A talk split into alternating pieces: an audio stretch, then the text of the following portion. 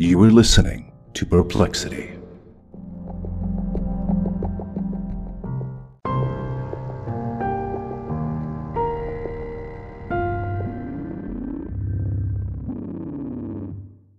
Hello, everybody. Welcome back to another episode of Perplexity, a mystery podcast. As always, I'm your host, Kaydra, and I am so stoked for this story today. I've been wanting to tell this story on the podcast for a really long time. It is an incredible survival story. So, really looking forward to telling you guys this story. Uh, I hope you all had a great Thanksgiving.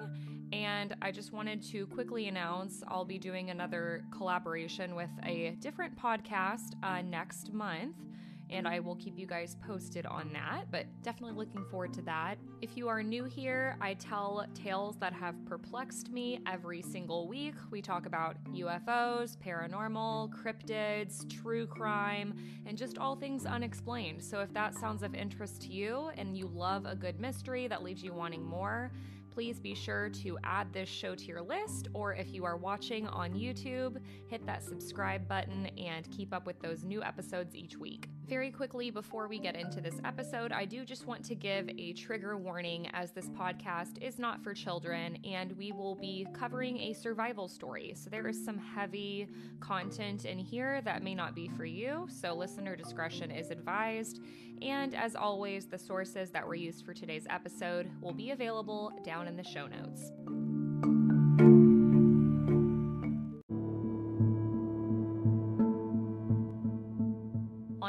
On May 28th, 2013, about 28 miles off the coast of Nigeria, 100 feet or 30 meters below the surface of the Atlantic Ocean, three divers are approaching a sunken tugboat. The boat had capsized in a storm two and a half days prior while it was towing an oil tanker. And this boat was called the Jascon 4. The divers were planning to make a report and investigate the crash for the boat's parent company. The boat was found at the very bottom of the ocean floor, upside down. And as if this wasn't eerie enough, the divers also had the incredibly taxing task of recovering the bodies of the 12 crew members who had perished in the accident. So the divers are making their descent 10 stories down or 100 feet. They have flashlights because it's the bottom of the ocean. It's completely total darkness. They also had tools that they needed to use to get inside of the boat and their jackknives just in case a shark or a barracuda got any bright ideas because, again, they're recovering human bodies. They also have microphones and cameras on their diving helmets to communicate with the technicians in the boat above to ensure their safety. And they're also like guiding them where to go. So, everything that I'm about to tell you can be found on YouTube. The divers are making their way down to the tugboat. Eventually, they get safely inside and they begin to navigate the tight, upside down corridors. So the technicians are telling them, you know, go here, go here, turn here, and it's very disorienting. It's pitch black, it's the bottom of the ocean, and this boat is upside down. So, in the video, you can hear the technician explaining to this one diver, his name's Nico, and he keeps telling him, Remember, this is the ceiling. This is the ceiling.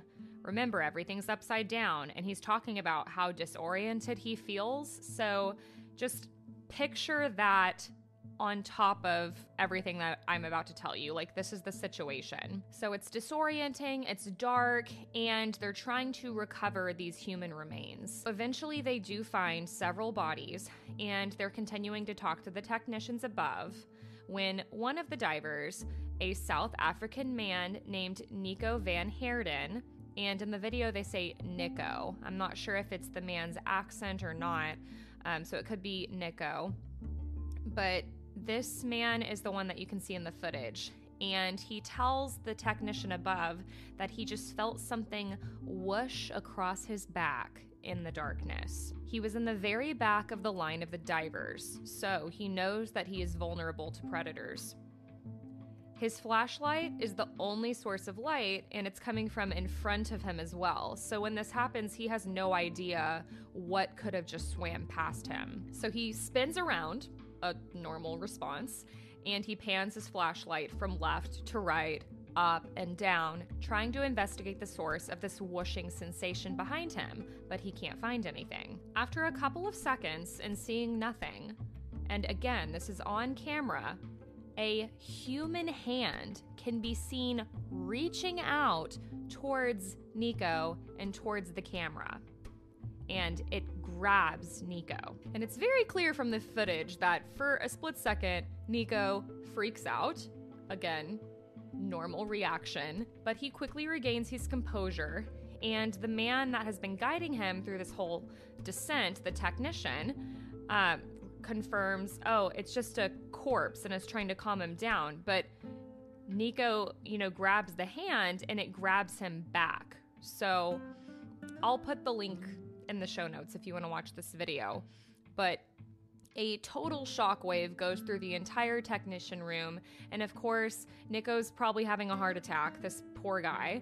And this is when you hear the technician shouting, He's alive, he's alive, he's alive. This man would later be identified as 29 year old Harrison Okene. And he was a very practical man. He was a Nigerian cook for the tugboat. He was the youngest of his family of 13 kids, uh, known as the Helper by his mother. And he is the sole survivor of this shipwreck. He has been underwater at the bottom of the icy Atlantic Ocean, 100 feet down, for three days. So, before we even talk about how this is possible, we need to go back about 60 hours. 4:50 a.m., May 26th, 2013. Crew members are waking up to begin their workday on this tugboat, the Jascon 4. Okene opens his eyes, rises out of bed, says his prayers, a morning ritual for him, and then he threw on a pair of boxers and headed to the galley to turn on the hot plates for breakfast. So after he does this, he goes to the restroom and he's thinking about how he's due to go on leave in a couple days. You know, he's looking forward to seeing his family, getting some time off of the boat. Among Okene are 11 other crew members, with 10 more Nigerian nationals on board, four being cadets, and the boat's Ukrainian captain. So, as Okene makes his way down the halls towards the bathroom, he quickly notices the waters are very choppy this morning. The waves can be felt crashing against the sides of the tugboat. It's tossing the boat back and forth. But Okene, along with the other crew members, deal with weather like this all the time, so they probably weren't worried. He stumbled his way to the tiny bathroom and sat down to do his business. Imagine the size of a bathroom like on an airplane. So it's tiny, he's squished in there. And this is when, without warning, a massive wave would crash against the side of this tugboat. Within seconds, Harrison is being thrown around the bathroom. He looks up and sees that the toilet is now above him and the ceiling is below him. He then felt a sharp pain on his head, realizing he hit his head on the toilet during this crash. When he touched his head, he realized it was gushing with blood. And to make matters worse, he knows now that the boat is capsized. With all of his strength, he manages to get the rickety bathroom door open and he enters the hallway. But like a scene out of the Titanic, water is rushing towards him. So he knows that he needs to think quickly, and he manages to get on a life jacket, then run towards the boat's exit hatch.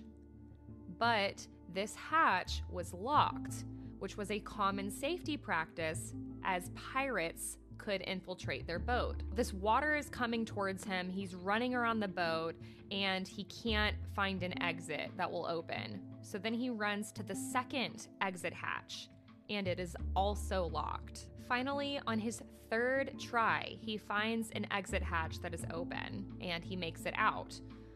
This is when the crew members in the hallway that were close by were suddenly washed away right before Okene's eyes by a powerful force of dark water. Okene would later share this terrifying account saying, quote, I knew those guys were dead. So within seconds, A large burst of water then hits Okene with full force, forcing him into another tiny bathroom. The boat then crashes against the ocean floor, and it's pitch black as the boat continues to fill with water. So, again, having to adapt, thinking quickly, Okene swims up towards the bathroom sink because the boat is upside down, and he sticks his head inside of this sink and he finds an air pocket. So, this allows him to breathe, but it just has enough room for his head. The rest of his body is completely submerged in the unforgiving icy waters of the Atlantic. So Okene is obviously in shock. He's trying to figure out what to do. And meanwhile, he can hear the horrifying screams of his crew members. Okene would later say he could hear people screaming, God help me, God help me, God help me. But after a few minutes, the tugboat fell completely silent. For an entire day, Okene stays in this tiny bathroom with his head in this sink, which is just absolutely unbelievable. But eventually the day would pass, and Okene had come to terms with the fact that he couldn't stay in this bathroom any longer. He knows that he's freezing to death, he's at risk for hypothermia, and he needs to look for an exit. But this was also a huge risk because by moving from this spot and being in total darkness, he could get disoriented and he could drown. He also knows that the bodies of his fellow crew members are close by, and this puts him at risk for being attacked by a predator. But Okene remains calm and knows that he must persist. He thought about his mother and his wife back on land in his home in Nigeria. Before he makes the dangerous swim, he says a quick prayer. He said, If you rescue me, I will never go back to the sea again. Never. Then he quickly pushed himself out of the bathroom sink, holding his breath and diving downward. Using all of his strength once again, he opens the bathroom door against the pull of the water. This bathroom was attached to the adjoining captain's bedroom, so he's swimming around in this bedroom and he swims upward and finds another air pocket and this time it has about four feet of headroom. And for those of you who are like me and wondering how these air pockets are even possible, uh, consider this helpful analogy. If you were to take a glass and turn it upside down and push it quickly into the water, the air that was in the glass would have no place to get out. So the air would stay. The air would slowly mix in with the water over time, but this could take months. So he's investigating this basically tiny room of air, and he realizes he can lift most of his body out of the water. So he decides this is where he's gonna set up camp for the time being. He starts scavenging for any supplies he could possibly use, like an underwater MacGyver, and he manages to find a pair of coveralls, so he tears the coveralls into strips and he creates a rope. He tied it to a sturdy object and then he used the rope, and this is genius, as a guide to help him safely navigate the ship's corridors without getting lost. And this made me think of like those rope courses that people do uh, in the wilderness, you know, like trust exercises. And you're blindfolded, so the ropes are like your only way to navigate. It's like really the only thing I can equivocate it to. But super, super interesting. And he's scavenging. And he also, of course, has to continue to be very careful to conserve enough oxygen to get back to the small air pocket room in time to get a new breath of fresh air. So basically, he's getting a breath of fresh air. He's diving into this pitch black water with a rope as his only guide, and he's just feeling around in the darkness, trying to find anything he could possibly use. So he's like fishing, basically. And the more that he does this, Okene manages to strip together wooden paneling from the ceiling, a lightweight mattress, and a metal rack. So he puts this mattress on top of these wooden panels that he has strung together then he throws this metal rack on top of these wooden panels uh, that had floated to the top of the captain's quarters, and he uses this as basically a life raft. And he hoists himself on top of it, and this is what he would use anytime he got too cold. He even managed to find a can of Coca Cola and a tin can of sardines. But what he hasn't found yet is an exit. To quote Paula Cocozza from The Guardian, in total darkness and silence, Okene found himself in a strange moment, in a place beyond all maps of human survival. It was as if he had passed into a parallel world with only a faltering sense of time and little to cut through the sensory deprivation other than the muffled hum of vessels moving through the ocean nearly 30 meters above him. End quote. So by the time he's got all these materials together, another day has gone by for Okene. So he's now been under the water for somewhere around 48 hours. And it's hard to like fully gauge the timelines of all of this, obviously, because, you know, it's not like he's checking the time as he's underwater. But we know when the boat capsized and we know when he was rescued because of the, the divers. So this is, you know, the estimated timeline. But at this point, Okene can also perceive the dead bodies of his crew members nearby because there's a lingering smell of death in the air. He knows predators coming is only a matter of time. So it's not long before Okene hears a loud and terrifying noise, and it's noise that he has not heard before. Okene would later say he strongly believes the noise he heard was from a shark or some type of other predators fighting over the remains of the crew. I just, I cannot even imagine the horrors that this man had to endure. After the two day mark, Okene starts to lose hope, and reality is setting in for him more and more. He's starving, he's dehydrated, he's super cold, and the constant exposure to salt water has rubbed his skin raw. Crayfish had also been making a meal out of him. They were biting his torso, his arms and legs, they were making wounds. It's just horrible. And like I said with the air pockets, you know, the air pockets can survive for months, but he doesn't have months. He's starving, he's freezing, he's dehydrated, and Okene also knows that any sudden shift of the tugboat on the ocean floor could result in these air pockets quickly closing up, causing him to drown almost immediately.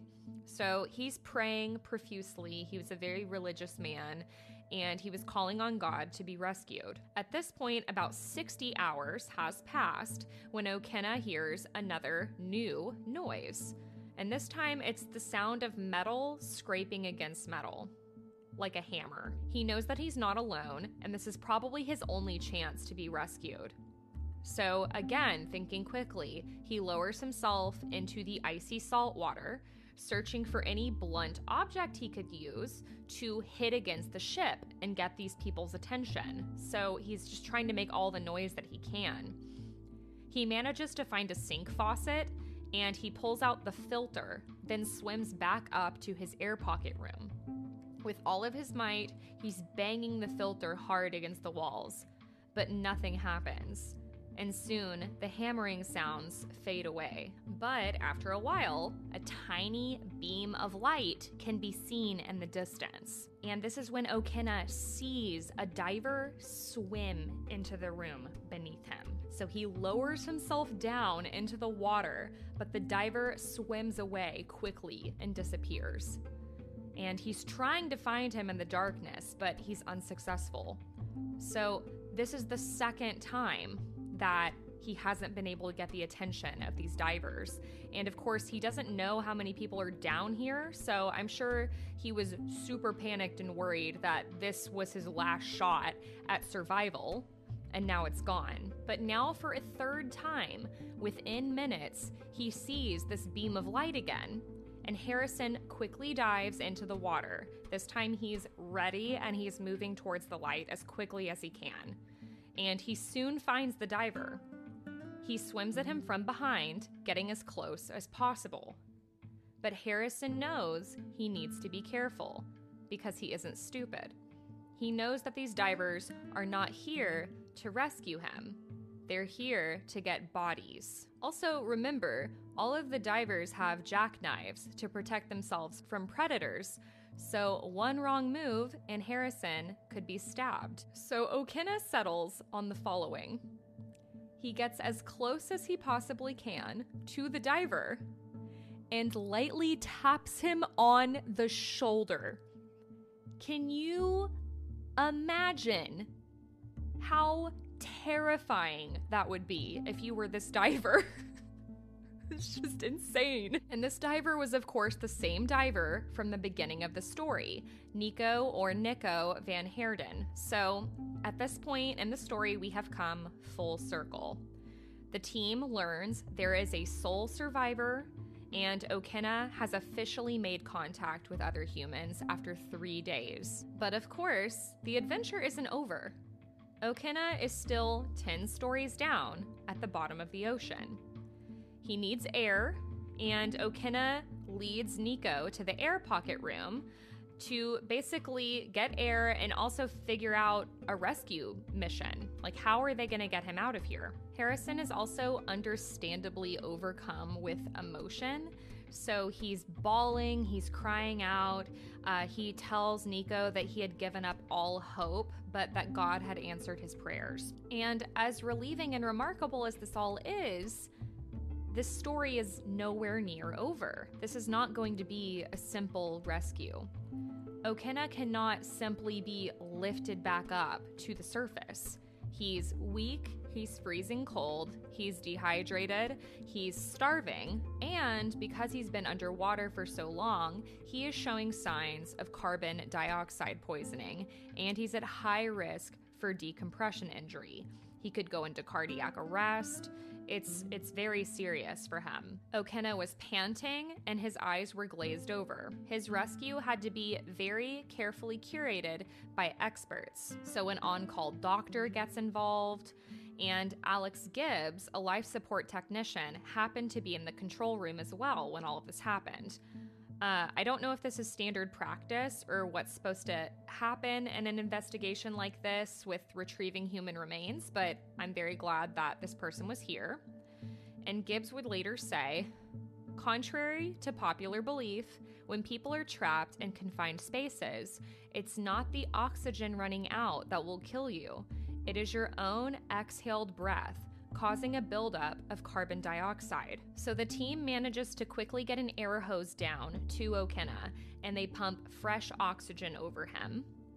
Then they funneled down a mixture of oxygen and helium in order to help ensure that he wasn't given too high levels of oxygen, because helium is easier for weak lungs to handle. And remember, there's video of all of this. So when the technicians and Nico are talking to Okene, you can hear how the helium has affected his voice. And to be honest, it's pretty difficult to understand what he's saying because the helium is so strong. So you mostly just hear the technician talking him through everything and trying to keep him calm, which he does a great job. Another expert named Christine Cridge was also consulted on Okene's rescue to make sure that he would be safely depressurized.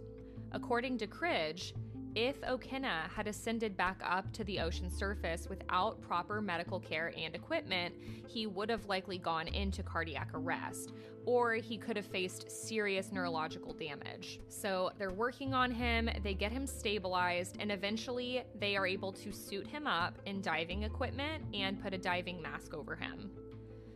He was then given a what they called an umbilical, so a rope, I guess, and he was instructed to follow the team out of the tugboat.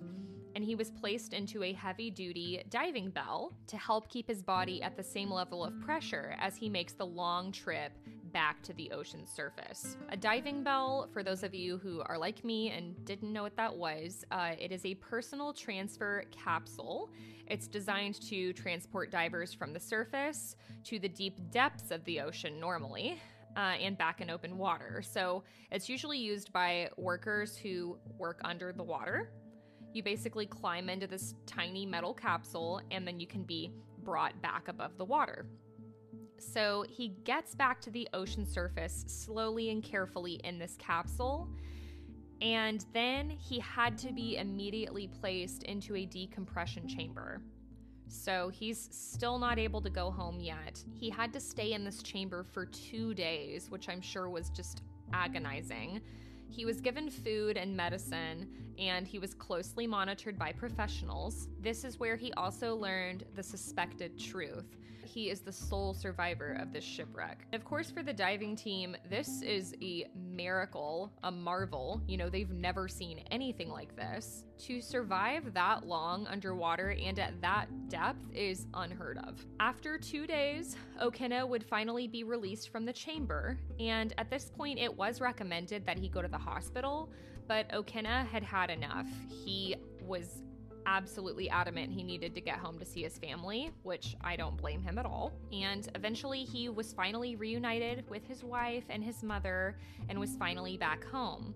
But for anyone who is familiar with trauma, I'm sure you all know that life for Harrison Okene was never the same after this. He continued to deal with survivor's guilt, nightmares, and PTSD. Okene would later say in an interview, and this is so heartbreaking quote, when I'm at home, sometimes it feels like the bed I'm sleeping in is sinking. I still think I'm in the sea. I jump and scream. I would pick up my wife, carry her, and try to open the door to get out. End quote. He saw a psychologist, but would later say about this that she wasn't making any sense to him. So he didn't find that helpful.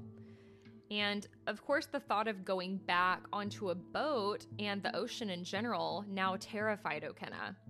And he had made a promise to God that if he survived, he would never set foot on a boat again. So a year goes by, and Okene starts driving to work with a friend when his car flies off of a bridge and into the water. Like the tugboat, the car flipped upside down but Okene thought quickly and swam out of the car. He soon realized his friend was still in the passenger seat, though, so he had to swim back really quick and fish him out. And luckily, they both survived with no injuries. But what are the damn chances? So, after escaping death for the second time, this is when Okene said that he would ask himself, What are you afraid of? How can you be scared? You've seen so much. If you have come through this, I think you should not be afraid of anything. Fair. Unfortunately, though, Okene's marriage did not survive. He was divorced in 2015 and was battling depression.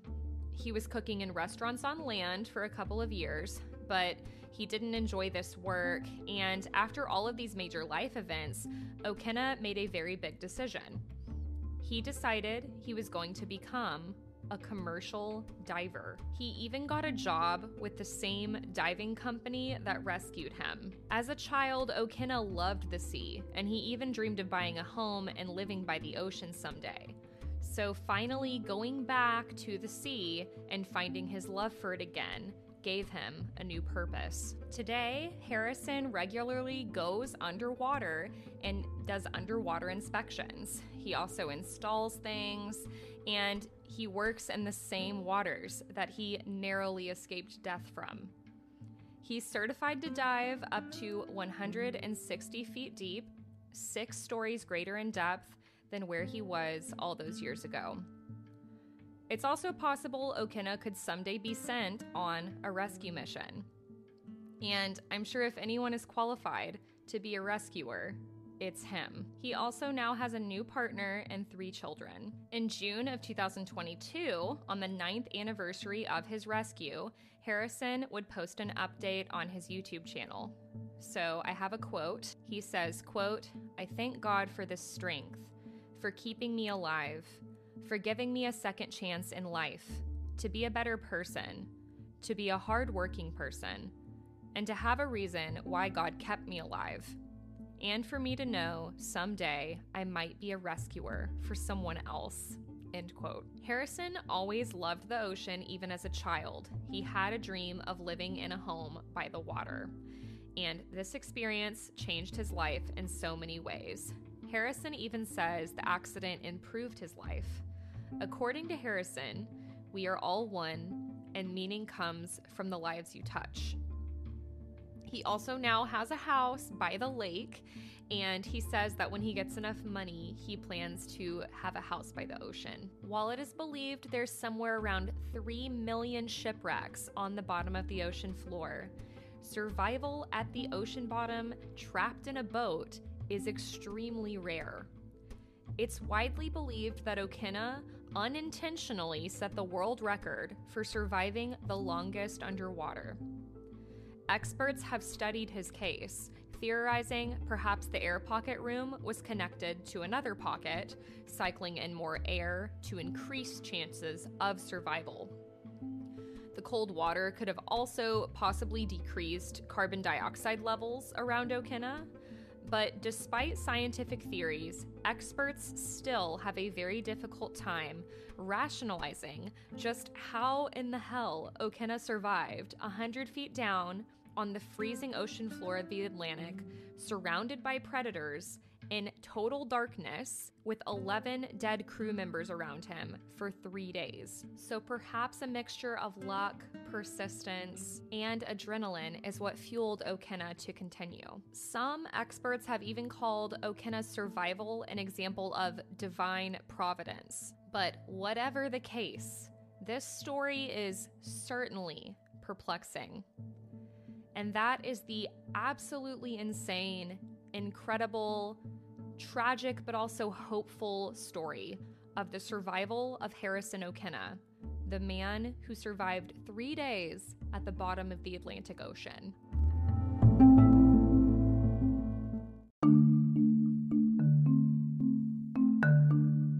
I hope you guys enjoyed this story. I certainly did, and I loved telling it to you.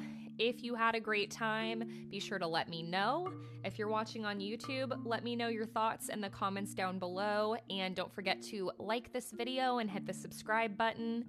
If you are listening on a podcast platform and you enjoyed, I would love it so much if you would leave a review on Apple or Spotify.